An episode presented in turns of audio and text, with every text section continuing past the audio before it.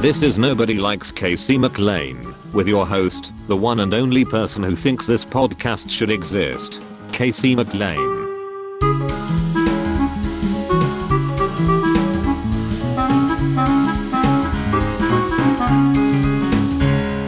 All right. That's not the way to intro this podcast. I have no tagline. This is the Nobody Likes Casey McLain podcast. This is Casey McLain. Uh, today's guest is Manny Martin, who is a friend of mine. He is, I talked to Jay Hollingsworth on a previous episode, and we referenced Manny. I told a couple Manny stories. Uh, I think one, they were like kind of flattering and in some ways not flattering.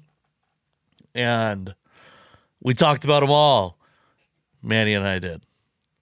Very cathartic this uh, this podcast because I've had the opportunity to talk about some of my, my like biggest comedy failures and embarrassments and I think maybe even more importantly some of the some of the traits I see in myself that I'm not extremely proud of. Um, telling Chase Myers, last week's guest, that I didn't like him when I first met him, pretty cathartic. Maybe we'd be further along in our friendship if I wasn't such an asshole at the beginning. I wasn't an asshole, by the way. I was just I was just a Seattle asshole, which is to say that I was not outwardly friendly to Chase Myers. Uh, a guy who breaks the mold of Seattle assholes. Quite a segue.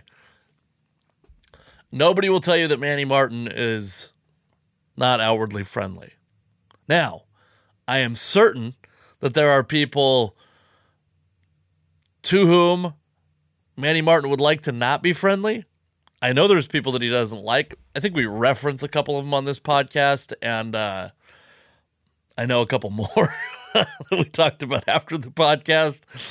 But he is such a friendly guy, such a nice guy, so supportive of local comics, and a guy who, as you'll hear on this podcast, has just been in the the right place at the right time, basically constantly. He very recently did. Uh, he was a regular on the Jubal Show, which is a podcast from Jubal Fresh, a comedian in his own right. You could find Manny Martin on Twitter and Instagram at Manny Martin Jr. Uh, Jr. He is. He's been on Comedy Central. Oh my god! You know what we didn't talk about? I sent him a message after this this podcast. He opened at the Tacoma Dome, completely sold out Tacoma Dome, um, which I think holds like, boy, I think it holds like 20,000. Let's see what it holds for comedy. Um, Tacoma Dome capacity 23,000. Let's see for concerts 23,000. That's a lot of people. He opened for Joe Rogan, Dave Chappelle, and Donnell Rawlings. Three comedy legends. If you don't know Donnell Rawlings, by the way, go check out. I actually think if you want to see Donnell Rawlings at what I would argue is his funniest, go watch the Something's Burning episode of it's Bert Kreischer's web series called Something's Burning with Donnell Rawlings and Red Grant. And Donnell Rawlings takes over the podcast. Underappreciated comedian. I think he's a, he's like a regular on the Breakfast Club. Um which that's a big deal, but the funniest I think I've seen him is taking over Bert Kreischer's cooking show. So great. Uh so anyways, I'm talking about I'm talking about um Donnell Rawlings more than Manny Martin. Manny is a guy that has always been supportive to me in my career. He's a comic. He's a true comic. Not everybody, He's got a uh, glowing personality, which makes people think he's. It makes people underestimate him, to be honest with you. Very funny on stage. And then a guy who is in comedy, I think, for the right reasons. Which, by the way, means that there's like a segment of people that think he's in comedy for the wrong reasons. But in my opinion, he's in comedy for the right reasons to be funny, to tell jokes, and to further other people who are funny and tell jokes and who aren't pieces of shit. Um, he's got another podcast coming out. Follow him. I I don't think I can talk about it yet, but I'll tell you if you like Manny Martin on here, he has another podcast coming out, and I'm gonna do all the outro stuff. Oh, here's a here's a personal, a housekeeping matter. They call it. My computer took a shit or not. I mean, I you go. You guys don't care about the technical, the technical stuff. I'm having computer problems, and I'm gonna have to send it in for warranty work. So these intros and outros are gonna be very short for the next couple weeks because I'm banking a couple interviews. I have after Manny, I have one more recorded. Uh, as you listen to this, I will have recorded another one with a guy that I don't want to. I don't want to jinx it but if you've been listening to the podcast on a regular basis, uh, you probably know who it is. and that they're going to be short because I don't like. I'm not going to have current events to talk about because I'm going to record them all this week. Maybe for anybody that listens to this podcast, shorter intros are better. Maybe your least favorite part of this podcast is me talking to myself. I wouldn't blame you. Uh, but if you like me talking to myself, I'm not abandoning it completely. I'm just not able to talk about current events because I will have my computer in the shop, which is also I have realized very liberating to not it's like I can't having your computer I've reached the point in my uh comedy career and my non-comedy career where I do enough stuff on a computer that I don't have I like I don't need to surf the the internet on a computer ever. Like I don't I get plenty of time on a computer. But oh, nobody gives a shit about this. Why am I still talking? Please enjoy my conversation with Manny Martin. He's very funny, and uh, I'm giving him a bad comedy intro now. Please enjoy my conversation with Manny Martin.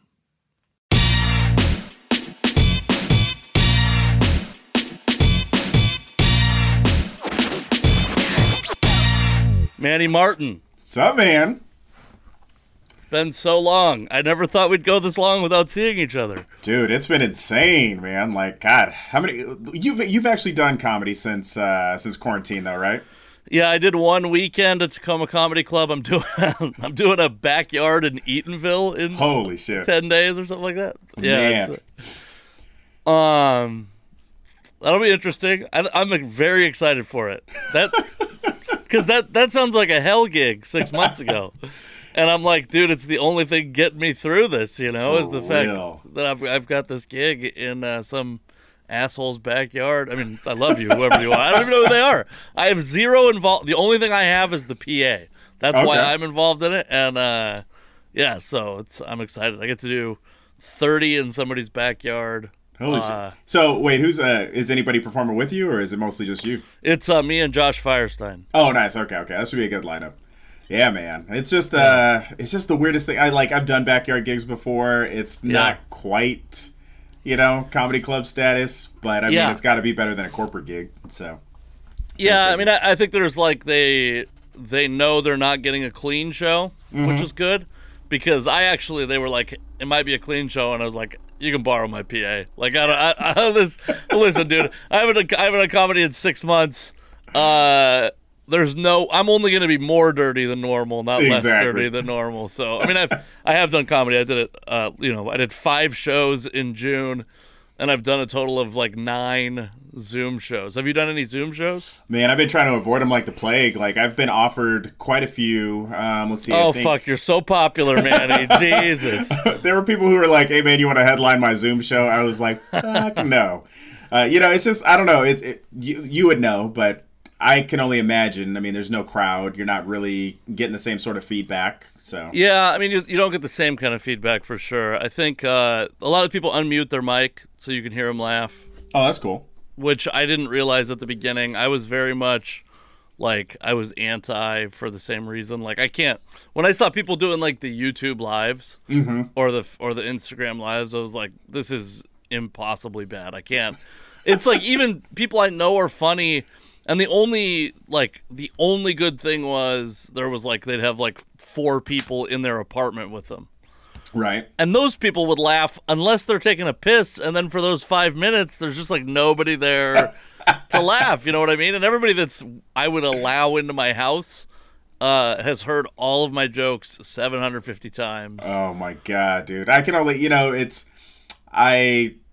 I like I'd be that asshole to just like heckle people. Like I would just Yeah. I would unmute myself and just talk shit. I'd be like, that was weak. I just- I did a I did a show recently where so through Tacoma Comedy Club they've they've had like a bunch. The first one I did had 800 people watching, uh, which the only like 50 people were unmuted, and that's like even that's too many because right. of those 50 like a certain amount are going to lose interest and then at the time it was like really early on so not every comic i think most comics are getting better about like knowing what mic they need and uh, knowing that shit but uh at the time it was a lot of like like a comic that i love and respect was holding a microphone but had no XLR cable coming out of the bottom. So it was strictly just a like a pacifier. Right, right, totally. Oh And- my god. I it was like, "Oh, it sounds bad and you look silly." Do you know what I mean? Like that's not uh and so I think people have gotten their shit together and you can like, you know, cuz what would happen is people are laughing looking at their phone, right? Their phone's like uh, right in front of them Yeah. and they become louder than the comedian. Oh shit. And so then the comedian like loses like yeah, so there was like complaints in the chat about it, you know, the comic's not loud enough and it's like, well, I can't tell somebody that's in New York fucking turn like I I- I don't even know how to diagnose their problem and solve it. Exactly. Let alone like in the middle of their set, I'm not to God. So, um Wait, so let me ask you this: Do they record them? Because it's like that's one of the big things I was worried about. Is like I don't want to put out brand new material, and then now everybody knows this joke, and Sure. it doesn't have the same pop every time. I'm like, you know, working on it and trying to build it up. Well, I know you have a fucking arena tour coming up, so that you, you run a pretty severe risk of those one of those fifty-one people that are gonna see you across eleven shows, uh, like not laughing, and you'll notice. Uh, there is there are settings in Zoom that don't allow people to record Okay. in Zoom. I mean, probably somebody. I am sure there's a way that you can get around that. I've never. Uh, I would say that none of the shows are like so good that you're like like even the best comedians, like the best I've seen someone do, Yeah. is still worse than I've seen him do on stage. Right, You know right. what I mean? Okay. Like, so it's not like you're like, oh my god, I gotta remember this Zoom show for the rest of my life. Dude, it's it's so bad because uh, you know I don't know if you ever knew this, but I did. Uh, I've done quite a few roasts for the Seahawks, right? Yeah. And the first one I ever did was for Doug Baldwin, and it had Richard Sherman, Ricardo Lockett, and um, and I just said like it was my first real roast, and like what a horrible thing to be a part of if you don't know how to roast somebody. So I'm Oh, just yeah. saying the meanest, most awful shit I've ever thought of in my life. And uh, they didn't want anybody to record it at the parlor, but somebody did, and it's up Oh, yeah, on YouTube course. somewhere. So it's just. Uh, I wrote uh, I wrote some jokes for the Tyler Lockett. I think it was the roast of Tyler Lockett. I wrote some for a dude named Alex Carson. Okay. who's uh, Lucas Seeley's friend that doesn't do comedy, which Right. I don't like. I by the way, uh, never been more offended than when a guy I used to write on a blog with got to do a roast at Parlor, and uh, I didn't get fucking asked. Uh, he's like, like I wrote on a baseball blog. He's like, oh wow, you do comedy now? Can you help me write some jokes? And I'm like, you piece of shit. Like I emailed him about this, Right. Uh, specifically, Oh. yeah. Uh, but uh, yeah, I got a couple. I think I got a couple jokes in. I think a couple of them, they were like, "It's too mean for a non-comic to say." Right, right. Do you know what I mean? Uh, I had one. I think Drew Barth might have said one of mine on a another roast. I said that uh, the only thing further apart than Michael Bennett's eyes are him and the Seahawks in contract negotiations. yes, that is priceless. Oh, Yeah. Great joke. um, because he does have a fucking hammerhead sharks. Uh, yeah, I don't mean. I, I- think you know he's, that's why he's like genetically like predisposed to being just a monster of a man. He can he can see shit that we can't see because his eyes are looking like a fucking. He's got like GoPro angle. he's like he's like a deer. You know how they're like prey and have their shit on the side of their head. Hilarious. Uh, but yeah, that's that's. I was gonna bring that up, but yeah, I think those. Should, I've always wondered if those would get recorded. I have um. I've tried to book a roast. There's a specific guy in Tacoma that I think I could get pretty good turnout. Nice. Uh, uh, sports writer. And I think a lot of people would be willing to roast him.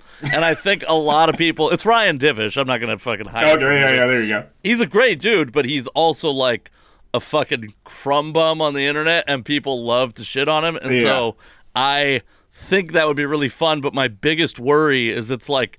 Dude, am I gonna get Bob Condotta to fucking swear at Ryan Divish, and now they both lose their jobs over this? You know what I mean? Dude, and it, it's it's the worst time with like cancel culture right now. Yeah. To- oh man, it's and like you say. roasts rely on like mm-hmm. the surface level worst jokes you can think of. All the shit that you're not allowed to say as a stand-up comic. Right. You you that's what you have to do in a roast. Exactly. But you know, it oh man, it just takes that getting on the like on the internet and then somebody being like, "Oh, look, he's a monster of a human being." and you're just you're done, man. It's like Yeah. there's just no learning or oh god. I'm I, you know, I won't get into it. Well, I was actually wondering. So you're, I guess, I'll give the uh, the listeners, uh, including my mom mostly, a background on you. You're former uh, Parlor Live house MC.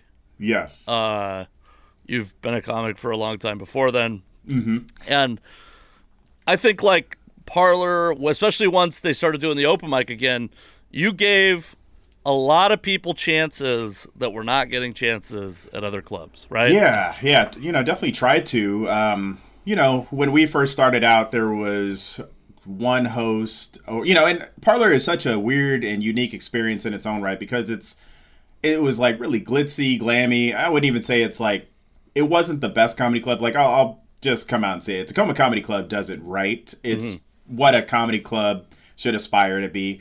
Um, Parlor was more of a like like a nightclub. I guess it's like kind of ritzy and everything else, but Yeah. for me, it was important, you know, to have opportunities. Like when Jay was there, he was the only host, and then I'd step in every now and then. But I was like, we're doing a disservice to the crowd because it's just one comic with you know all these different headliners, and it's like, dude, open it up. I was like, I know that there's great comics out there. There's you. There's you know uh, Me. Andrew- basically just you. but I, I, I will say this though: the interesting thing that uh, it did open up like Pandora's boxes. like not everybody was deserving of being a host. Like you crushed it when you when you were there. Um, not every person who thinks that they're a dope comic is gonna be able to host or feature or do all these other things, but you know how it is when you know you've got an open mic people think that they're a lot stronger than what they actually are and i'm just like my biggest thing is just be ready when your your number's called Yeah. but um you know i've seen it time and time again where somebody's like dude you got to let me get on that stage and rock it and then they just tank you know Yeah, of course. And I and I by the way, I wasn't just saying it to kiss your ass because I, I do have a I have I told it on the episode with Jay. Uh the first time I did the parlor open mic, uh maybe not the first time, but it was I I went there with Jay or I met uh Jay there to do my podcast at the time with Jay. Mm-hmm. And uh, it was the first time Jay had been like Jay had seen me do comedy right and I was trying out a new joke that was a uh, this joke. So I have this joke. I like on when I write it on a set list. It's called Black Friend.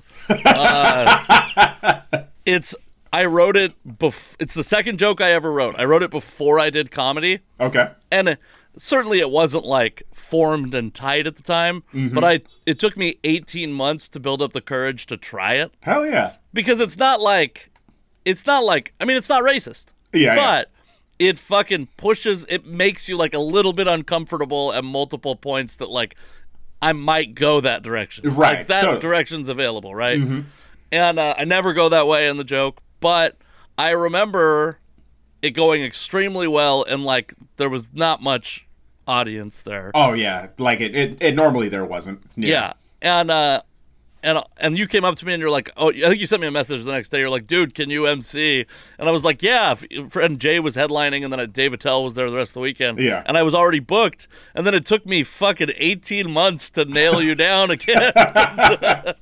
it was hard, man. It was like, you know, you think about it, you've got, you know, four weekends out of the month. And I'm like, I know I'm going to work at least probably two of those, Yeah. you know, and it's, I mean, it was, it was just some of the best pay. It was 375 bucks for the weekend to host. And I'm just like, you don't want to pass that up. But at the same time, I used to hate hosting. And it Mm-hmm. was just like, after a while, I'm like, you know what? Let's open it up to other people because who knows? This might give somebody the exposure, get in front of a headliner. Maybe they get taken on the road. That's always been my uh, like ideal is that there's room for everybody to succeed, and it's like, why the hell not put these guys in especially the guys that you know are going to do well. Yeah. So, but at the same time, I opened up Pandora's box, and then you got people hitting you up. Hey, man, let's do a show. Let's Mm-hmm. let's book this, and then it's just a shit show, and they don't bring people, and Yeah. they don't hold up their end of the bargain. But Well, I mean, that's th- that's what I would say though. Is like I would say that the parlor got because there's like a sensitivity in Seattle comedy where I think that one a place like the parlor where the open mic doesn't have a lot of audience. When there are actually a decent amount of open mics that do have a lot of audience, right. that's hard to convince someone who's sensitive about a lot of things to go to, right? And then there's like certain comics that have material Right. that is uh like breaks the rules of Seattle. Right. And I felt like uh not to like borrow a corny phrase, but it always felt like a safe space mm-hmm. for comics to do material.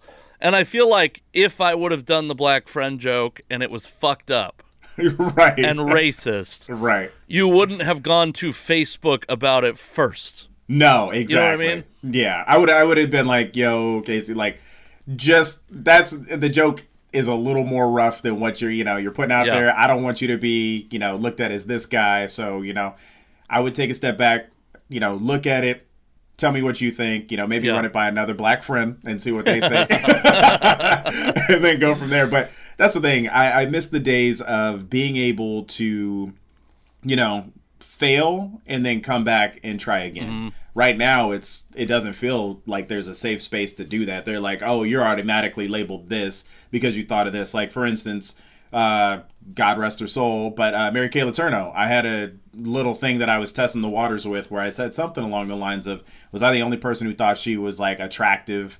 You know, like asking for a friend, some dumb shit like that on Facebook, and the, just the number of people who lit me up and was like, oh yeah, Manny, it's funny to make pedophile jokes. I'm like, holy shit, man. You know, like I'm not talking about the whole kid thing. I'm just saying she was hot, whatever. And Yeah. honestly, 13 year old me, I would have been like, damn, let's, yeah, I'm a pervert at 13. So Dude, I was like I I was like ready to pour out a fucking glass for her the other day when she died. Like, dude, I fucking had a crush on Mary Kay Letourneau. Mary Yeah. Kay Letourneau was the subject of a lot of young man's dreams. Yeah, you know, and it's way. like, you know, I'm not promoting any type of pedophilia, anything like that. But at the same time, it's like being a 13 year old dude and then hearing that there's this other kid who's like your age and he's like hooking up with this hot blonde. You're like, damn, like good for him, you know? Yeah, dude, it, it it set an unfair expectation and created an entire genre of porn for our generation. you know what I mean? Like, exactly. Mary Uh, Kay Letourneau's family deserves royalties from Yes. Brazzers. You know? Pornhub needs to just like write them a check right Yeah, now, dude. man. They, they need But a, there's like a, a, a class action lawsuit or whatever the opposite is, where a bunch of sources owe one person money. There's a copyright claim in there somewhere. yeah, man. I think that's the tough thing. Is like I can't.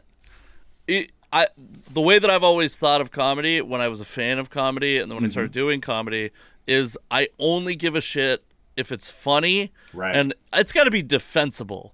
Right, you know what I mean? Like like I I have to be able to go like this isn't just a cheap racist joke, right? exactly. It has to be I'm even okay with a racist joke, to be honest with you. Yeah, I, I mean- think I I think it's just got to be nuanced and worth the punch, right? Exactly. And also, like, if I look like the racist, please understand that I know I am the butt of the joke, right? Right. Like- Exactly. I will go. I will say shit. I'll say shit on stage that I don't believe in.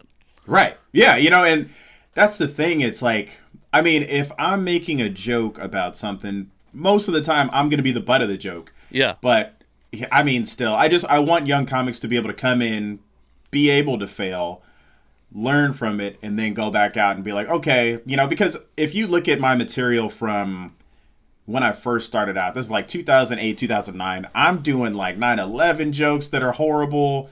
And, you know, like the crowds are turning on me and all kind of shit. And if, you know, if, if there was cancel culture back then like there is today, there may not be a Manny Martin. I would have never been on Comedy Central. I would have never had those. Oh fuck, you know, that's right. You were on Comedy Central. I hate that about you so much. God, just Dude. every every fucking four leaf clover in your life.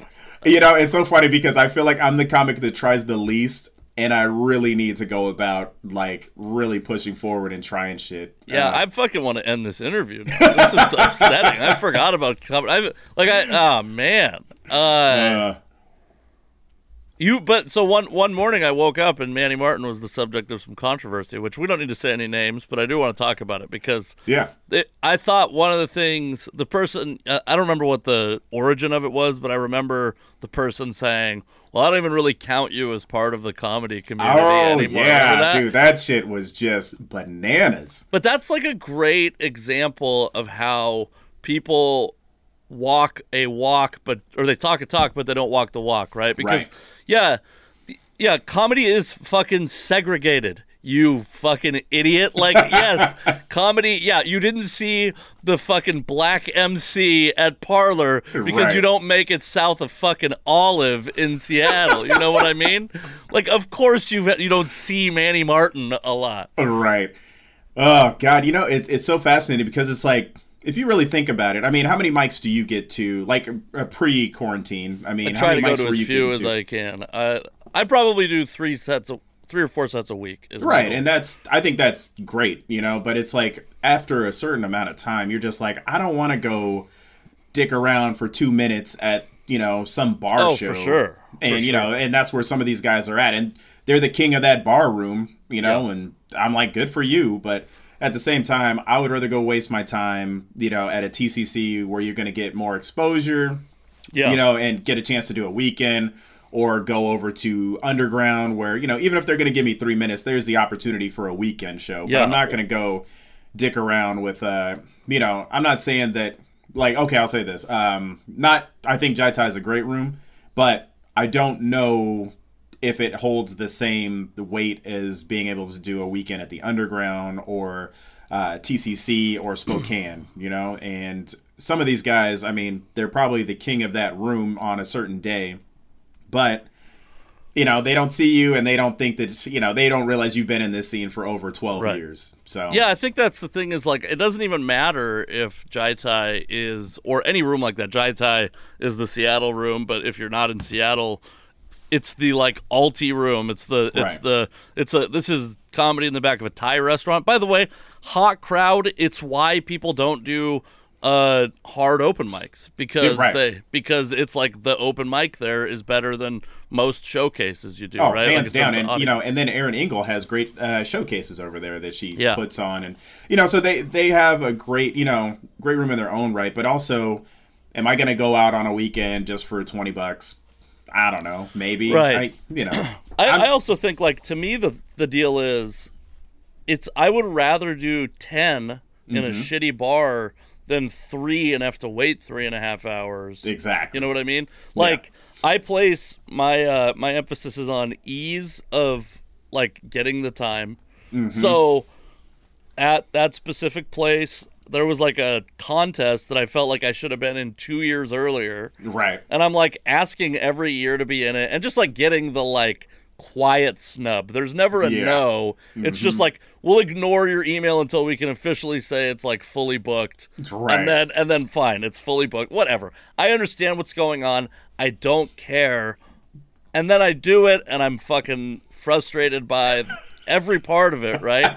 And I Yeah. would just rather do. I think I get more doing ten minutes Mm-hmm. at a place that actually wants my comedy or wants comedy kind of like mine Exactly. than waiting three and a half hours to do and I, three. and I think that's the big thing, right? Know which rooms you're going to benefit from. I'm not saying don't go try other rooms, but I'll be honest with you. There's certain rooms I just know I'm going to struggle in, so it's like I'm not going to go waste my time in a room like this. Um, like for instance, you know, for a long time I was afraid of black rooms. You know, you hear the way I talk, I use all my syllables. Sometimes they, you know, what I mean? they look at me and they, you know, they're like, mm, "Do I trust him?" And then once the jokes start going, it's fine. But He's a little too articulate. exactly. But I mean, you know. By I'm the way, loving this is a this is a time in our lives where Mm-hmm. people my age are having to explain to like family members that we love and Right. know to not be racist that calling someone articulate is not a tremendous compliment. it's like, oh, you pronounce all the consonants in your words. Congratulations, Uh, you've, you've done yeah. Dude, it's so crazy though. Back to the uh, the whole controversy. You know, I don't know if I ever broke that whole thing down for you. They were upset that there wasn't enough LGBTQ and female comics on there. Oh, but, really? You know, originally uh, people didn't know this. There were probably like, you know, it wasn't the biggest festival, and it they called it a festival, but it wasn't really. Oh yeah, that's right. I remember what it was. Yeah. So, anyways, there was supposed to be a total of I think maybe like eight comics on this whole lineup. Fuck, this And- is a festival I'm mad that you were part of. Ah, yeah, Like, exactly, oh right. And so there were two originally there were two LGBTQ comics on there. There were two women that were also supposed to be on there, and then I think there were two black comics, an Asian comic, and then I think Jubal, you know, and uh, the two LGBTQ comics dropped out. The two women comics dropped out uh, because they had something better going on and the money, whatever. Yep. And then all of a sudden, you know, they just had to scramble last minute to fill all these spaces, and you know, all these comics are just pissed off, and they're like, "Well, Manny, you know, I just it's not a festival if there's not representation of this." And I'm like, "Fuck, I don't even know if it is a festival. It's just a, a showcase of whoever they could get." But you know, there's always going to be somebody salty that they weren't that comic that was picked, and Yeah, me. It is what it is. It's me. That's I'm the person. but you know, it's I, there's shit that I'm upset that I didn't get. You know, I can't tell you how many things I've been like runner up in. Like NBC came out here, I literally got to their like final showcase, and then nothing, right? And then uh, what else? I just me and Monica and Nevi this year, we got uh, an invite to Just for Laughs um, for an audition for their New Faces show. Can't do that because of quarantine. And then the previous year, we were in their final running, and it's just like it's always something, you know. Oh, dude, I'm so glad quarantine happened now. It's all worth it to fucking slow your career down. just to shut my shit down. Yeah. Uh, yeah, I think, I mean, and, and uh, one of the other things about you letting people in is you have allowed people, and I'm, I'm, uh, I mean this as a compliment, but you've allowed people to perform there who have since been like exiled by the comedy community. Oh my god! and I yeah. think you have to take that risk, right? Like the you don't get you don't get to do a background check on every comic that comes in. that's the thing, and it's like I I will always like I've seen people's like comments, and they're just like, "Oh, you let him perform here?" It's like, dude, I didn't know the dude was. You know, it's like, like you said, I can't do a background check on everybody. I mean, if I hear something, I'm gonna definitely confront him and be like, "Yo, man, I don't like the way that I'm hearing that you're like." making women feel uncomfortable Yeah. gotta like ask you to like step back i'm gonna do you know but here's all something also i truly believe in you have to be able to do your due diligence and research the thing because it's like that shit doesn't work in the real world. It it, it can't always just be their word against your word, right? Because even with an HR violation, they're gonna go ask what happened, you know. So it's like, yo, help me to better understand because there is a difference between assault and then a verbal abuse. I don't think either are okay. You shouldn't believe talk to anybody okay for sure, but the yeah, punishment's exactly. different. You know, but it's like I also need to know if I need to get the cops involved with something. Yeah. You know, to make sure that you're safe, and I don't want anybody to feel uncomfortable. But you know, it's Yeah. this is it's it's definitely a time of learning and growing, and things are changing. You know, so Yeah. Yeah. And I mean, some of those people are being exiled for material. Also, I do want to. Right. I, do, I want to talk about the you being scared to perform in black rooms because uh, this is actually something that I. First off, uh, I'm obsessed with trying to perform in front of black audiences. Yeah, yeah. That's the truth. Is like I, and part of the thing is, and this is like the main, this is like the credo that I have, and you can, I want to know what you think about this. Yeah, yeah. If I'm gonna tell a joke, a Mm-hmm. racial joke, Yeah. I better be willing to tell it in front of the people that it's about. Mm-hmm. Because if I'm not, then I'm saying it's not okay. Exactly. And if Mm-hmm. I'm saying it's not okay, then I shouldn't be telling it. Right. Yeah. Anything short of that, like like uh, if you are not willing to tell, if I if I uh, am not willing to say something about somebody being gay in front of gay people, mm-hmm. then I'm then the joke's fucked up. exactly. It's too fucked up to say in front of now for some reason in the in 2020 or 2019 when comedy existed uh white audiences are the ones who are offended by most racial material True. but what so what what what's the like what's the blackest audience you've performed what's what's the largest black audience you've performed in front of and where Uh, you know, Parlor used to have these like one-off shows from time to time, and I will never forget the, the worst one was after I told you about my Amanda Knox story, right? oh i think i'm i i I'm worried that I'm confusing it with someone else's Amanda Knox story. So Oh, okay. Well, anyways, I have a crazy Amanda Knox story. We won't get into that right now, but anyways, why are we was- getting into it? Oh my god. Okay. Well, I'll just tell it. Um, it's not you know like hidden to anybody. So I had She met- might murder both of us. That's the worst that could happen. so okay long story uh but i was doing a podcast with silas right and we're interviewing a book author um didn't know the book author didn't know his girlfriend but she comes in she's sitting in the corner real quiet real nice she's sitting there she's knitting uh towards the end of the podcast this guy's got to go to the restroom so um silas takes him to the restroom i'm sitting there talking to her she's just knitting um, they come back in, we wrap up, they leave. And Silas looks at me and he's like, Hey man, what'd you think of Amanda? I was like, Oh, super hot, nerdy like us, dude's winning in life. He was like, Yeah, you would never think she allegedly murdered somebody, right? I was like, What are you talking about? he was like, That was Amanda Knox you were alone in the room with. And I I didn't I like That's I so didn't funny. put two and two together. And I looked at him and I was like, Silas, you left me alone in a room by myself with an alleged killer with two sharp fucking objects, right? I was like, that's like me leaving my wife alone in a room with OJ, and she doesn't know who the fuck OJ is, Silas, right? and That's my wife is white for people who don't know. And so I tell tell this on voice. yeah, I tell this on stage. I need you to laugh. That, that that laugh actually was dubbed in. I needed the laugh to be there to make the joke acceptable. so I tell that joke on stage. Um, probably blackest room I've you know like it, it- that I had been in in a long time. No white people. I get off stage. Uh, you know Brian Dennis, right? Security Oh, yeah. guard. Yeah. So Brian comes up to me. He's like, "Yo, man, these are these three white girls that are really pissed at you. One of them's in the hallway and wants to talk to you." And I'm like, "All right, cool." So I walk out, and uh, like five foot two girl, hoop earrings, long nails. She's like, "Yo, you're a bitch." I'm like, "Whoa!" I'm like, "Okay." She's like, "Yeah, you're a fucking asshole." I'm like, "Slow down." I was like, "Who are you?" She was like, "My name is Ashley." I'm like, "Okay." She's like, "Ashley Knox." I'm like, "Oh fuck!" Right.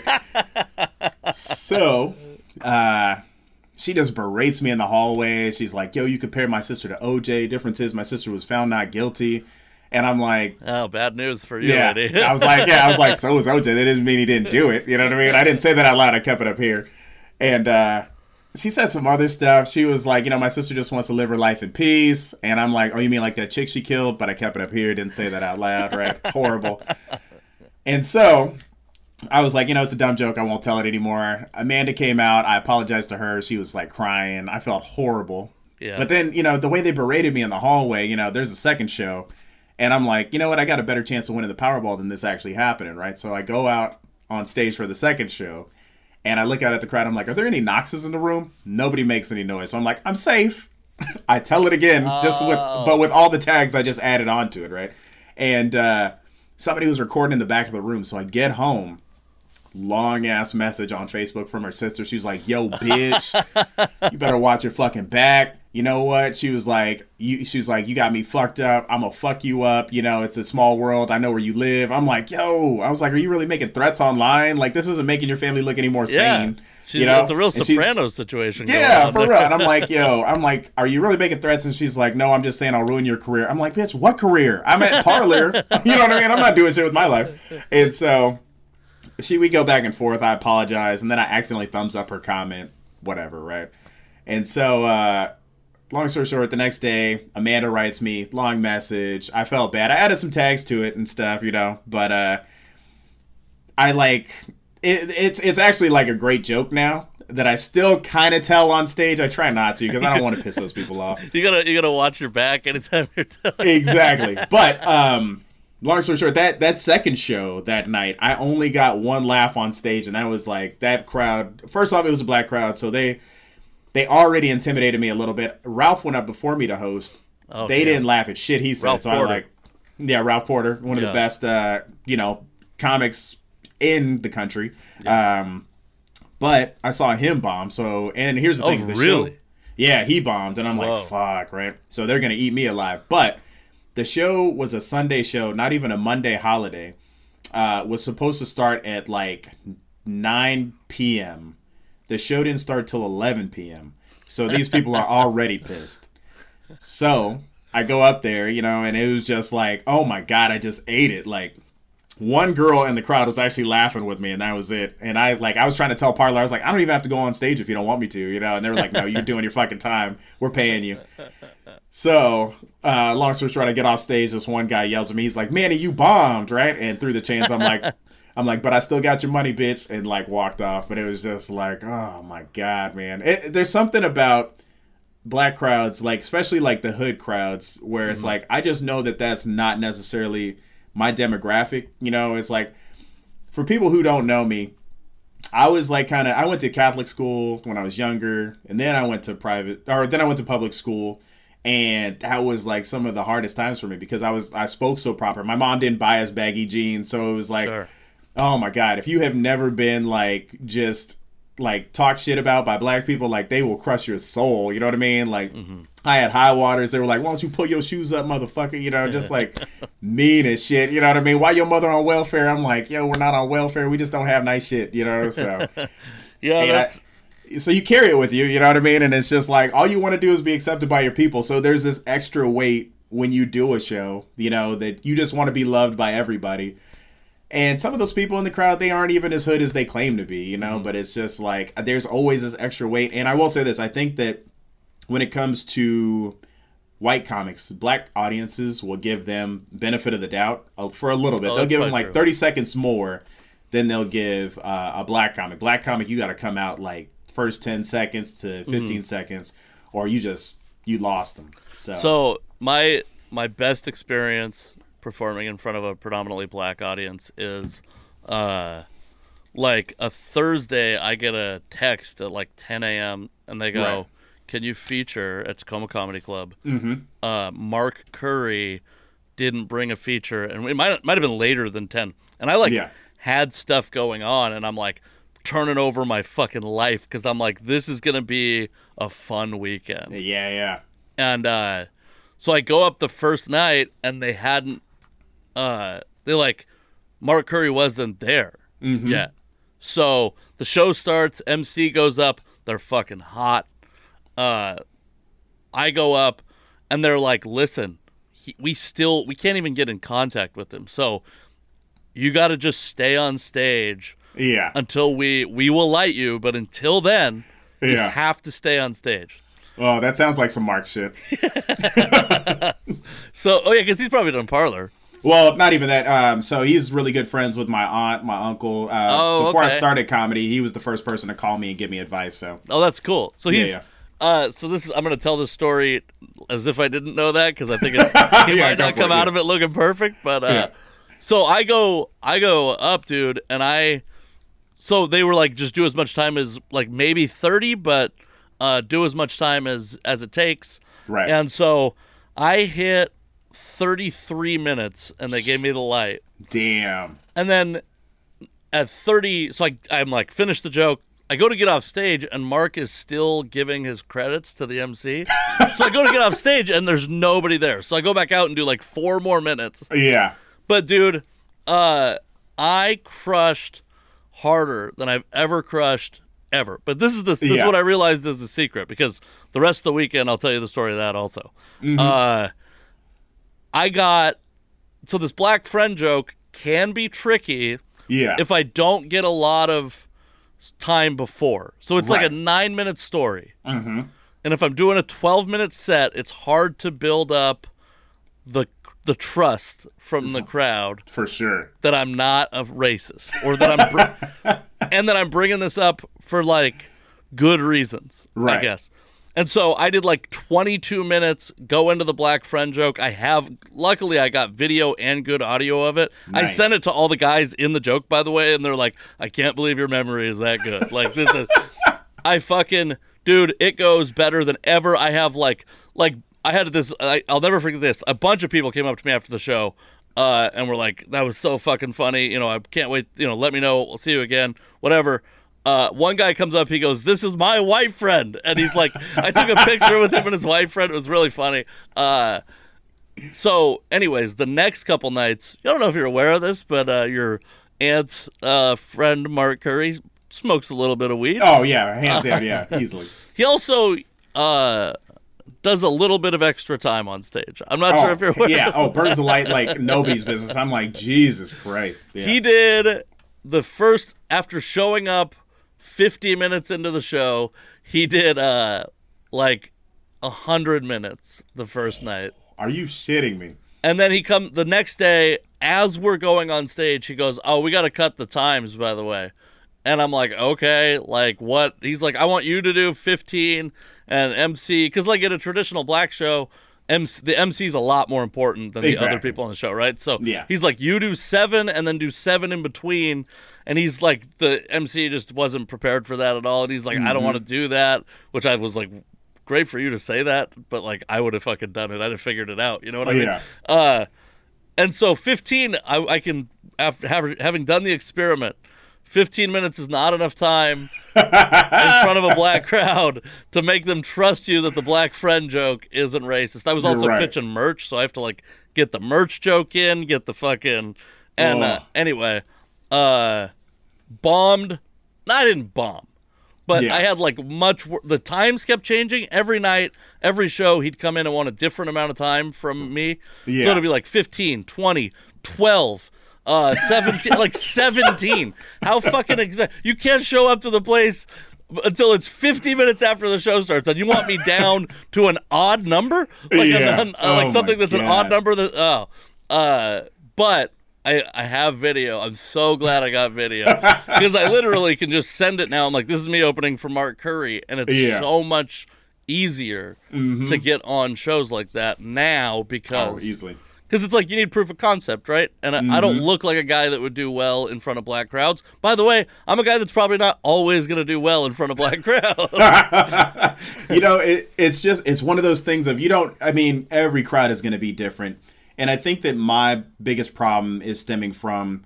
I mean, you just want your people to love you no matter what. But it's like if I was to be honest with myself, and this is going to sound horrible when I say this, but like I would put myself mentally more in that Chappelle category where it's like I'm not going to be high energy. I'm going to be kind of like one of those mellow energy types where it's like I'm going to tell you my jokes. I'm going to try to have good energy, but just like Yeah. on my NBC audition, it was literally like I had to follow this gay comic who just crushed. I mean, he had the highest energy and then it's like, well, I'm going to look like shit following this. So maybe that's um, why he doesn't think you're in the comedy community. Wait, what was that? I said maybe that's why he doesn't think you're in the comedy community is because of how badly exactly. And you know, the the thing is, it's like I've been on shows with black comics where I mean, try following Nate Jackson. Holy Mm-hmm. shit. You know what I mean? Like Nate just has some of the highest energy. It like hands down he's one of the best comics that I've ever seen, you know, bless the stage. But also, you know, to be on a show with Bill Bellamy and all of his crew, Yeah. everybody on that tour has 10 times higher energy than I do. Like I really pride myself on my writing as opposed Yeah. to, you know, Performance. Exactly. Yeah, but I, I think that's like that's part another reason that I like it is, uh, like I said at the beginning of this, comedy is so segregated that I will go to a place uh, where it's a predominantly black crowd and uh, most of the comics are black, and I won't know most of the comics that are on the show, um, and that's like I don't even know what their level of experience is to think that it's weird or not weird. I just think it's weird that there's comics in my scene booked on the same show as me in my city. Like I live in Tacoma. This is a show Right. in Tacoma, and I'm like, I don't. I've never seen you before in my life Yeah. because, and I'll see shit where it's like a, a like a Facebook Live, and mm-hmm. it's a sold out show, and I'm like. I never saw a poster for this show. They didn't post on Facebook asking for fucking tapes. Like I don't I don't even know how to start the process of getting booked on this show. Right. And so what but what I do think is like I have so much that I could learn from Nate Jackson or mm-hmm. from Mark Curry or whoever that like yeah man, I'm with you. Like I write I'm way more writer than performer. Right. Uh I wouldn't put myself in the fucking Chappelle category, but I just want to say, like, I'm not. I'm nowhere near a Chappelle no, I, writer. yeah, I think you mean stylistically, you're Yeah. more Chappelle than you are Kevin Hart. I think it's kind of like the Yeah, yeah. that's the divide. Uh, or um, a white example, Chris D'Elia, for a lot of Right. reasons. You're, uh, uh, I think that, yeah, like I, I- it, I think that a lot of times it's just like if you, you see comics all the time that like they just do the same material and i'm not even talking about like old road dogs that have the same 45 minutes. I'm talking about like open mic comics that just go do the same set and they're like oh i wonder how this works in renton. And it's like you d- like you just want to get like the dopamines. Right. you don't want to get better you just want the dopamines. And to me the mm-hmm. like one putting yourself in a situation that you're not accustomed to Right. Two, like, yeah, man, I want to watch Ralph Ralph Porter. Uh, I had another like a great moment in front of. Oh fuck, man, I had a great moment in front of, Ralph Porter. Uh, I was in this contest and he was just came to watch because I, I don't know if you like Ralph is cool. Uh, it, Ralph like in that scene that I'm talking about. I know how Ralph find Ralph is at shit watching people perform. Right. Ralph's like scouting young comics. Uh, and he came to this thing and I uh, went up after a guy. I went up after a black comic, like a. I wouldn't call him high energy, but certainly like higher than me, which is Right. That's not a high bar to fucking clear. But uh, he went up, and then somebody, one of the people judging the contest, said, uh, "You know, your writing it's tightened up since the last week. It was like a week, m- multiple week contest." Um, and he goes, and you didn't say the N word until like four minutes in, except he didn't say the N word. Right.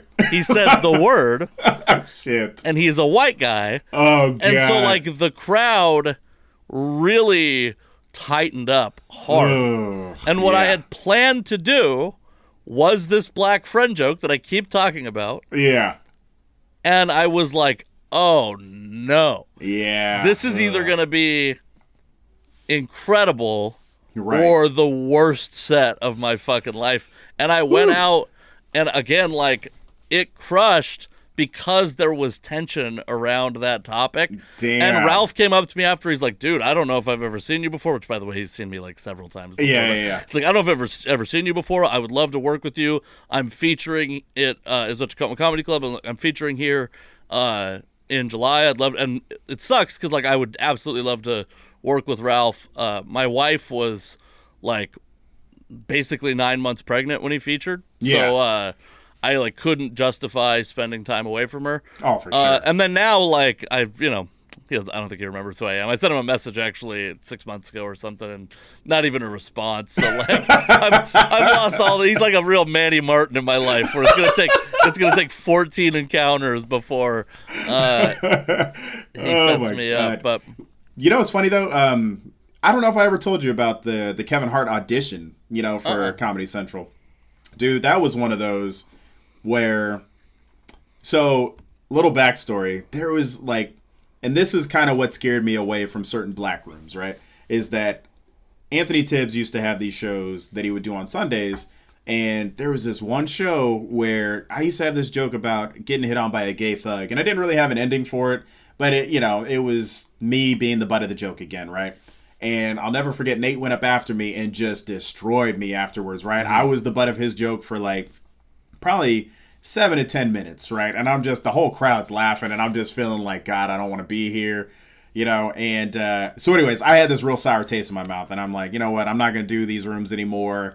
because you know whatever, and you know like in my mind I was like, man, Nate's such a fucked up, you know, and we squashed it since, but um right before that audition. Oh, you know, it made you mad? Like it hurt your feelings that he? it did, yeah. It cut deep, man, because it was like, you know, it goes back to that whole thing like with junior high where it's like, you know, in high school we're in the Oh, all I black school, but you, you know, you feel some kind of way, you know. It's like, gotcha. damn, I just had a good set, people were laughing, but then it's like now I'm the butt of this dude's joke, and he just turned the whole crowd against me. So you, I like, I felt some kind of way, and it's like I was still new to comedy, so I didn't really know that, you know, they're just fucking with you, and like, Yeah, because So- I've I feel like soulless, where I'm like literally whatever is the best thing for the show. you're right. If that means they shit on, like if I bomb, please oh, shit sure. on me yeah, to yeah. reset the room, right? But even Right, right. even without that, like I'm just like let's make this show the best possible. But I feel like that's very obviously not what like all of comedy feels because Yeah. we have this whole cancel culture thing going on. Yeah, man. So you know, so I felt some kind of way, and you know, we we like it was probably like a month or two after that I saw him at like a show, and he was like, "Yo, man, I just want to make sure we cool." You know what I mean? It, like I didn't mean it like that. And in the back of my head, I was like, "Motherfucker," you know what I mean? But I, but I, but I was like, I was like, "Yeah, we're cool, man, right?" And so uh, we did another show with Faizon Love, and that weekend Nate was like, "Yo, man, you know, I think Kevin's talking about bringing this thing up here." and you know i'd love for you to be on it man uh, they just need people without credits and i was just like yeah cool whatever right and so Mr. Right Place at the right time. i know Oh right so God. but but i'm still kind of like salty in my head a little bit and i was just like and i just want i want everybody to know i got love for nate nothing but love for nate man and it's like you know we should but- say, by the way, since we've talked about him a bunch, he Yeah. opened a comedy club in Tacoma for Oh, like yeah, yeah. one Go- weekend, and then it's Yeah, definitely. Once quarantine, quarantine. yeah, yeah. Once quarantine ends, go check that shit out. Um, but I just remember he uh, he hit me up online. And I was like, man, I'm not gonna go do that. Fuck that audition, right? And so the lineup was set. They couldn't take any more people. I think Jr. Berard had reached out. and was like, hey man, I don't have any credits. Can I do it? Nate was like, nah, man, sorry, it's full. And I hit up Chris Rodriguez and was like, "Yeah, man, you think I should?" You know, he was like, "Man, don't ever miss out on an opportunity." So I reached out to Nate even after Jr. had been turned down for being uh, full. And Nate was like, "Yeah, man, I always got a spot for you." And I was like, "Damn, he is. You know, that's like that's my dude. You know what? He's looking out. He does. You know, also fuck Jr. poor Jr. You, Jr. so uh, we go to this audition. Uh, once again all black room right? And so i'm a little more nervous than you know being at parlor. You know it's the mixed crowds that you know how to perform in front of.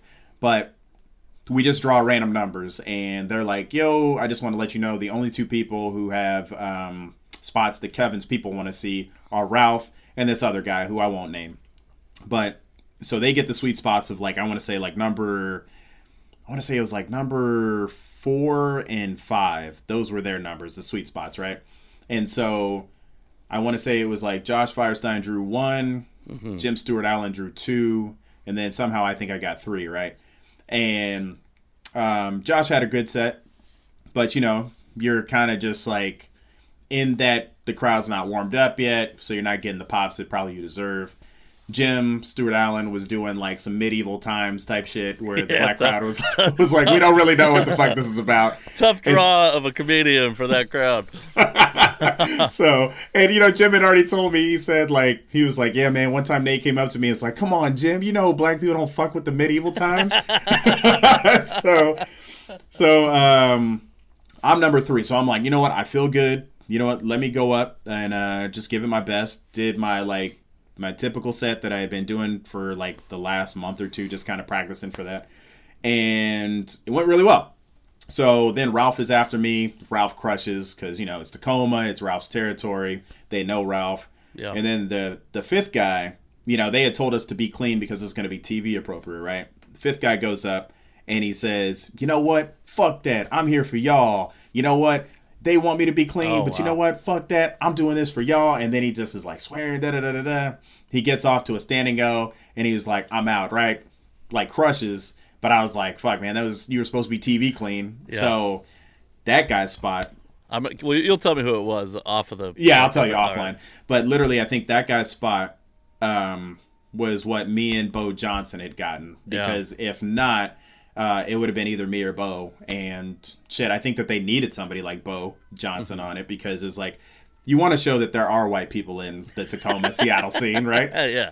And uh, I mean, I it just it was one of those things. So I really learned from that. Never miss an opportunity, but also that I have to believe in myself as, far as like I can perform in front of any room. It doesn't matter. I, I'll never forget Harlem Blue.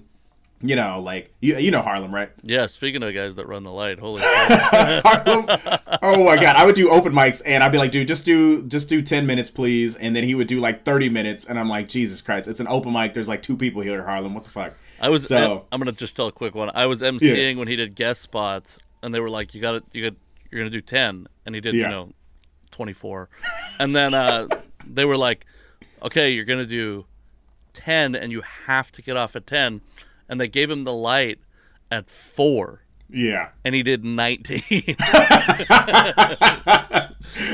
just no recollection of what time is, yeah, dude. it's a flat like- circle, is what I've heard. I don't know. Yeah, but you know, it's like Harlem had one of those like kind of Big Brother moments. You know, I mean, he knows Chappelle, he knows, um, you know, all these names in comedy that you, JB Smoove, people that you wouldn't know, and I think that you know sometimes I get I, I used to be so afraid in. Just to be clear, I know JB Smoove. I, I don't know him personally, but I know who he is. Oh, okay, okay, yeah, yeah, yeah. So you know, for those of you who don't know, he's on uh, Curb Your Enthusiasm. Yeah. You know, so Leon. but yeah, hilarious guy, right? Yeah. And um, so Harlem knows them from way back when he was in New York. You know, Harlem was on Chappelle show for like I think an episode or some shit like that. But he pulled me aside one night and he was like, he was like, "Yo, you need to tell your story." He was like, "Don't be afraid of these crowds. You know, if they get upset that you got a white wife, whatever." He was like, "You're a fucking unicorn, man." He was like, "There's somebody out there who needs to hear your story." And to any comic out there who's you know maybe going through some of that or afraid to just be you, like at the end of the day, there is somebody who needs to hear your story, and it might, who knows, save their life, man. There's just you can't be afraid to to be genuine, be unique, and you know, it is what it is. So, Also, if the opportunity to just be on Comedy Central comes up, take it. If you're gonna, you know what, take it. Yeah, That's what I exactly. say. That's always been my motto: is if the opportunity to get on national TV to do stand-up comedy, oh, comedy, for sure. take it. You know, Yeah. that's what mm-hmm. I don't know why I was such a pussy with everything. It was like I, I- I just I literally you know, and I think that there also is something to be said for every time you fail, you just kind of are feeling like maybe it's not destined for me to do this shit. yeah. But you know, you got to keep on pushing on because it's like it's every time I try for NBC, I get one round closer to being you know something. So Yeah. you never know when your time is going to be called.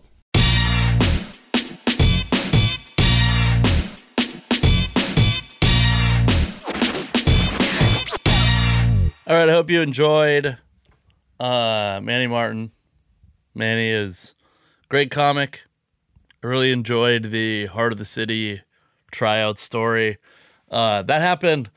Manny got on Comedy Central right at like not long after I started stand up comedy. If, if you want to hear about that story from another angle, um, I have a podcast that I did called Comedians in Quarantine. I think there's 13 episodes.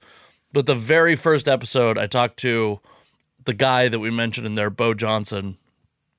And Bo, um, Bo also made the show. And he has a very different story from Manny of getting on to that show. All right.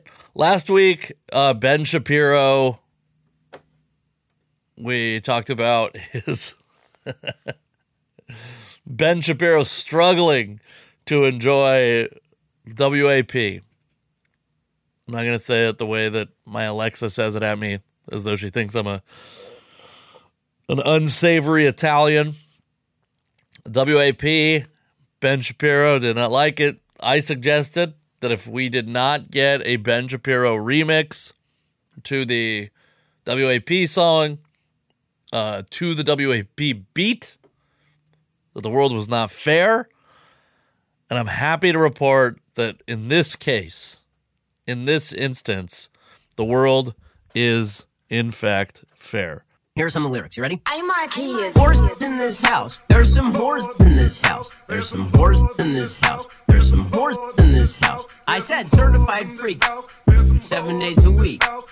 Wet ass P word. Make that pull out game weak. Yeah. Yeah.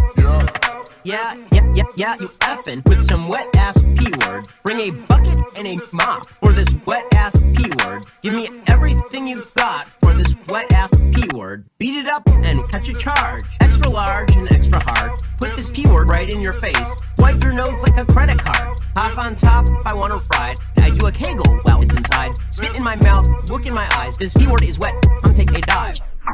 It continues uh, along these lines. Uh, and it gets significantly, significantly more vulgar.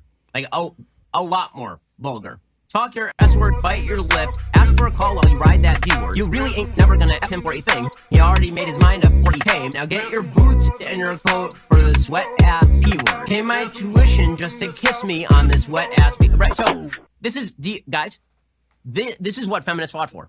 This is what the feminist movement was all about. Oh no, he didn't. So first off, if you're not bobbing your head to that, uh, you got something wrong with you. That's a you problem, not an iMarkkeyz problem. Who is the guy who's the producer here? If you want to follow him, uh, I M A R K, another K E Y Z This is YouTube channel. Seventy eight or seventy six thousand subscribers. You're doing great, iMarkkeyz. Uh, fantastic. It's the best one I've seen. There's other ones out there.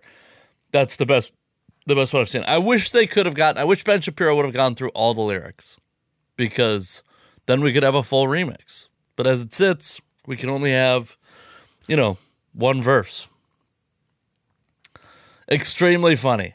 Uh the funniest I watched I when I found out it existed, shout out to Amy, uh, who is the wife of a friend of mine, uh, who I'm not going to name either one because specifically because she has a job that, uh, maybe she wants to remain anonymous. You know, sometimes people want, sometimes people aren't narcissistic monsters and they want to remain anonymous. Also, she probably doesn't listen to this podcast anyways. So, Amy, if you're hearing this, you know who you are. Thank you for for showing me the iMarkkeyz produced uh Cardi B and Ben Shapiro collab.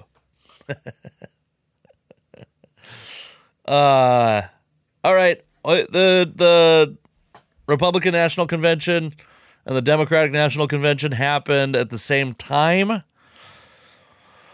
or same day. And I gotta say, Scott Baio. So Scott Baio started trending because he was at the Republican National Convention. To start with, I don't watch either of these events. Uh, I cannot tell you how disappointed I was last election when my favorite bar a group of people would come into the bar and watch the debates. While there's sports going on, they would commandeer an entire room in this bar and watch the debates. I am I understand it's like it's it's like I don't know, people think it's immoral to be apolitical. I don't think it's immoral to not let politics rule your life. And I think that if you have principles that are logical and ethical and moral, you don't need to spend your entire life analyzing politics. And so I don't I just don't get involved. For also I don't think I think that this shit like we've reached a point like I, I guess I've I don't understand why we can have unemployment application or recording your unemployment online in a way that's like secure and encrypted. But we can't vote online. Like the argument about voting for mail to me we should be talking about voting on the fucking internet. On your smartphone. Yes, have it be heavily encrypted. And give the 98 year old woman who has voted in a booth her whole life or wants to drop a ballot in a ballot box or whatever. Yeah, let her do that too. But I just I feel like we're having the wrong argument. And why? Here's another thing I don't understand. Why do we have to have primaries for so long? Why don't we just have this is what I would like if I was running a party. What a stupid what a stupid intro to a segment. You do the primary one day and you don't do ranked choice voting. I think this is a situation where ranked choice voting makes sense because when there's so many candidates, you go like, I want my, you know, one through three. I want to pick my one through three candidates. And that's a way to get people, the majority of people, a candidate they're willing to accept, I think. Primary, one day, nationwide. So, because what happens is by the time they get to some of these states, the candidates that they voted for aren't even on the ticket anymore, really. They've dropped out of the race. And it's, it's just so stupid. It's so inefficient. And then the debates, get rid of the debates. Get rid of the debates. This is what you can't do with the debates, in my opinion. Is and this is like this is like hack comedy rules. Is you got to get the audience away from the debates because when someone makes a bad but pandering point to the to the crowd in attendance, we're stupid. Human beings are stupid. Republicans and Democrats. We're stupid. The same way when you're at a comedy club, the experience of being in a comedy club heightens the humor of whatever somebody's saying. There's like communal momentum to laughter. And I believe that of like that's that's why we fooled ourselves into thinking Hillary was going to win is because she had these like mic drop moments. But that doesn't mean that people agree with her. Oh, she won the debate because she she fucking we're like measuring it in pro wrestling terms or comedy terms. People people talk about in comedy they talk about applause breaks. You'll hear you'll hear uh, if you listen to any comedy podcasts, if you do comedy, if you know a comedian, if you love a comedian, if you support a comedian financially, they're lying to you about applause breaks all the time. comedians talk about that stuff too, and it doesn't matter. Doesn't make the point good, doesn't make the joke good. A lot of times, what it means is you've just said something so agreeable that is a lie. Get the crowd away from the debates, less debates. And yeah, that's what I want, right? I want one primary debate, all candidates, followed by the primary. And in fact, I could go without the primary debate, but I think maybe that's whatever. Voting online, primaries all one day. Yeah. Anyway, uh, Scott Baio was at the Republican National Convention. And I saw this trending, and I had an experience that I think a lot of people have in these circumstances where they see someone trending and they're like, oh, I know who that is. And then they find out why they're trending and they're like, oh, I don't, that's not a very appealing trait of that person. And then what I realized is I thought Scott Baio was Scott Bakula for the whole time that I've. And then I played the game with myself. I'll do this every now and then when I'm driving places. I'm like, can I do this without uh without GPS? Can I get to my destination without GPS? And then what I realized is that I thought I thought Scott Baio was Christian Slater. I have no idea what Scott Baio's done. Nor do I care if he's a Republican. I don't understand how this is some big uh how he abandoned people, why people are so mad about it, but I what is Scott Baio? I mean, I guess I can look it up, right? We can do this. What's Scott Baio famous for?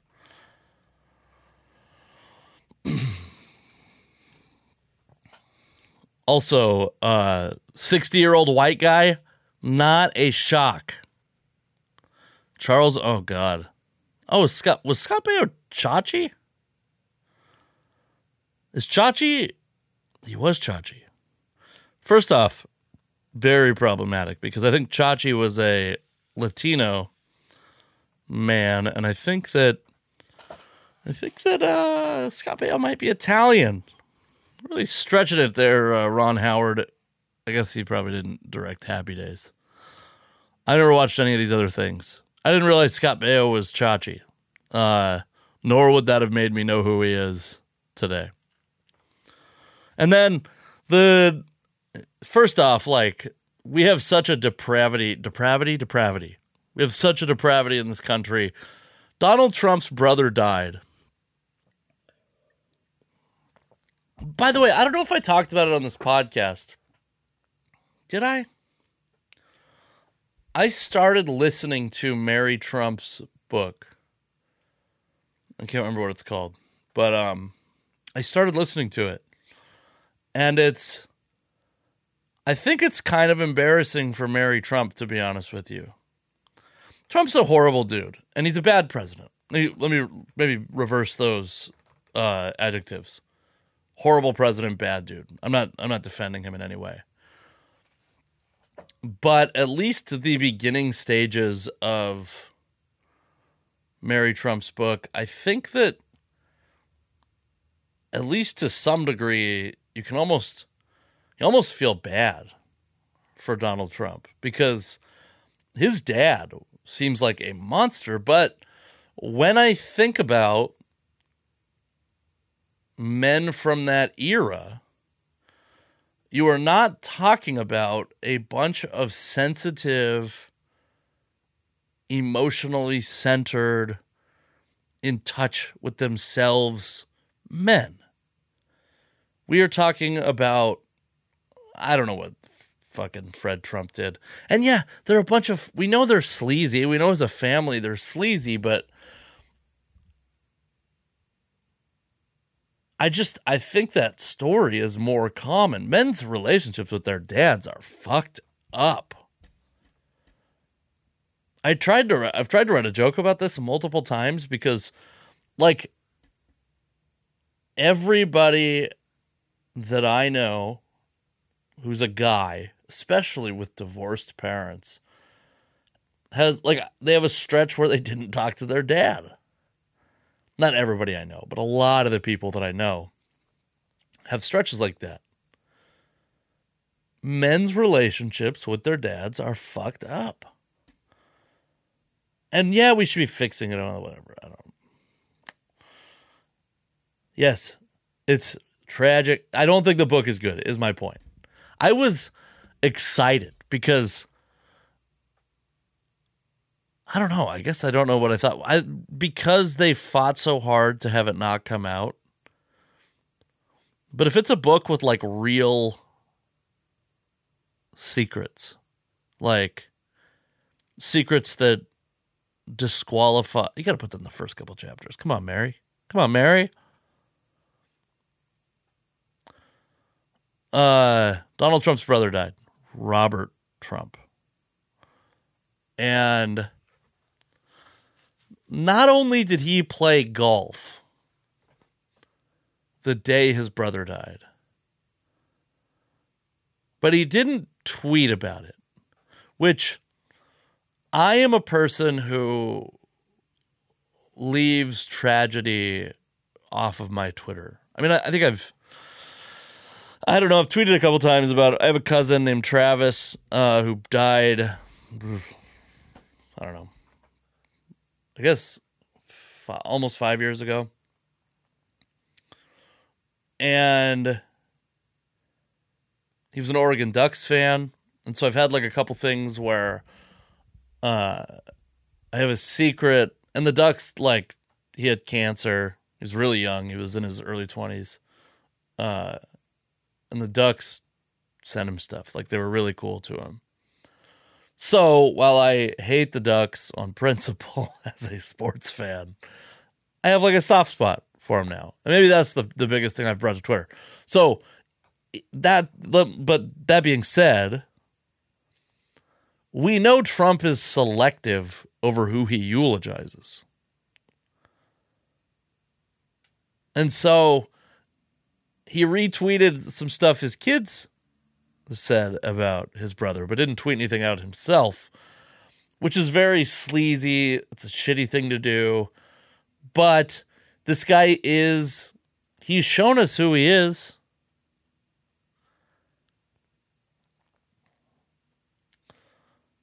And then I, I don't know, man. I just I think like the the people who the people who take pleasure in other people's deaths, it's so we're so we're such hypocrites. Across the board, we're hypocrites. And by the way, I'm a, I'm telling you, I'm gonna be a hypocrite at some point too. I try to be principled. I try all the time. I try to have principles, even when they're unpopular. I think that's the most important time to have principles is when your principles are unpopular and to stick to them. As long as they're created in good faith, you stick to them. And uh, I just can't, I can't celebrate somebody. Honestly, like even the Anton Scalia dude, people were dancing on his grave on social media, figuratively, of course. And I can't bring myself to that point. He's, yes, he has been the author of some pretty regressive legislation. Still, a man died. Still, a wife is without a husband. Uh, kids are without their dad. You know, we can go down the whole fucking family tree.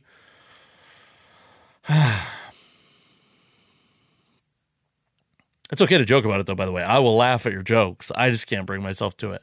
And a lot of people aren't joking. A lot of people are very happy or they're they're trying to find like the irony and suspecting and implying that he died of COVID.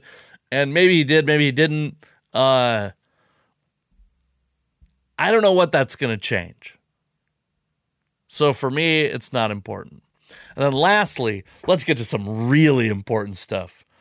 Uh, there's a comedy show in Royersford, Pennsylvania, which I only know about because some of my favorite comics have been invited to perform there. It's actually a comedy festival, but it's like a, I think it's like a, basically like two weeks in, outdoor, uh, different headliners every night. And a comic named Big Jay Oakerson, not to be confused with past podcast guest Big J Hollingsworth but uh, Big Jay Oakerson got pulled off the stage by a fan, and then his fans, uh, a fan, he got pulled off the stage by an audience member, and his fans jumped on the on the guy, and his comedian buddies jumped in.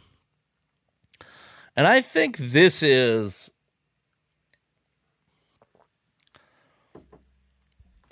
I don't I'm not like a I'm pretty much in favor of participation trophies. I got no problem with parts. I don't understand the like why anyone gives a shit about a kid getting a participation trophy. Why depriving another kid of a trophy? Listen, you want to go home and break your kid's trophy in front of him or her?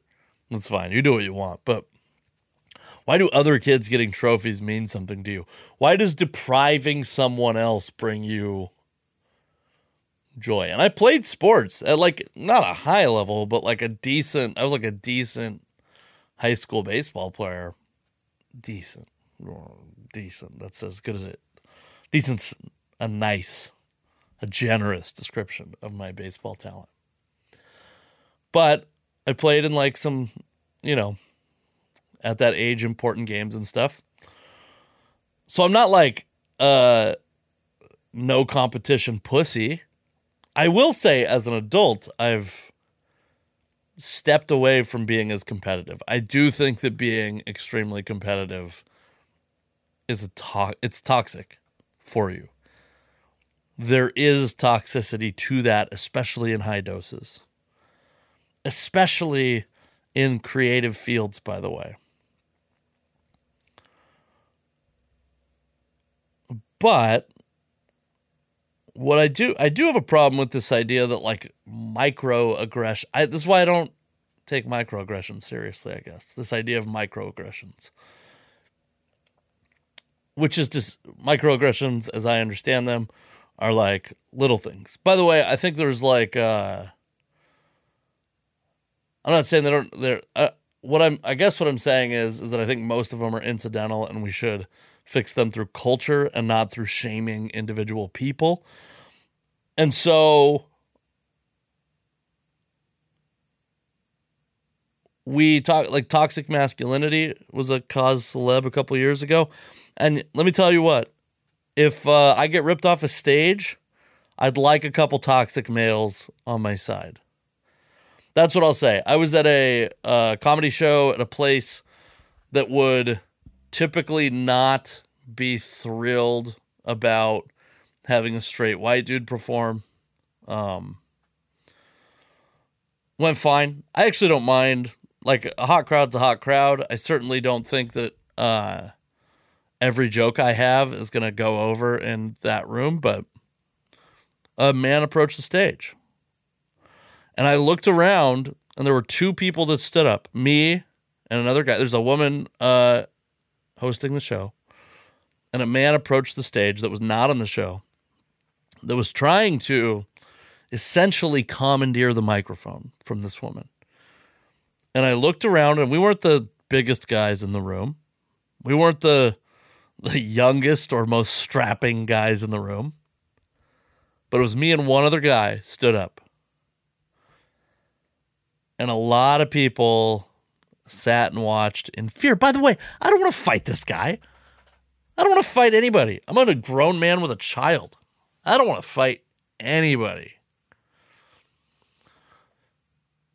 But what I especially don't want is to stand by while people get taken advantage of. And I think that's like that instinct can be toxic in high doses, but I'd like it around when I need it. All right. Uh fuck this podcast. It sucks. I suck. Maybe we all suck. Good guests coming up. Uh even despite the computer issues, some very, very good guests coming up. So keep listening, please. It's going to keep getting better every week. Uh, I hope you enjoyed Manny Martin. Follow him at Manny Martin Jr. across the, to my knowledge, all social media platforms. Thank you for listening to the podcast. Follow me at DKC McLain. See stand updates at the dkcmclain.com slash calendar.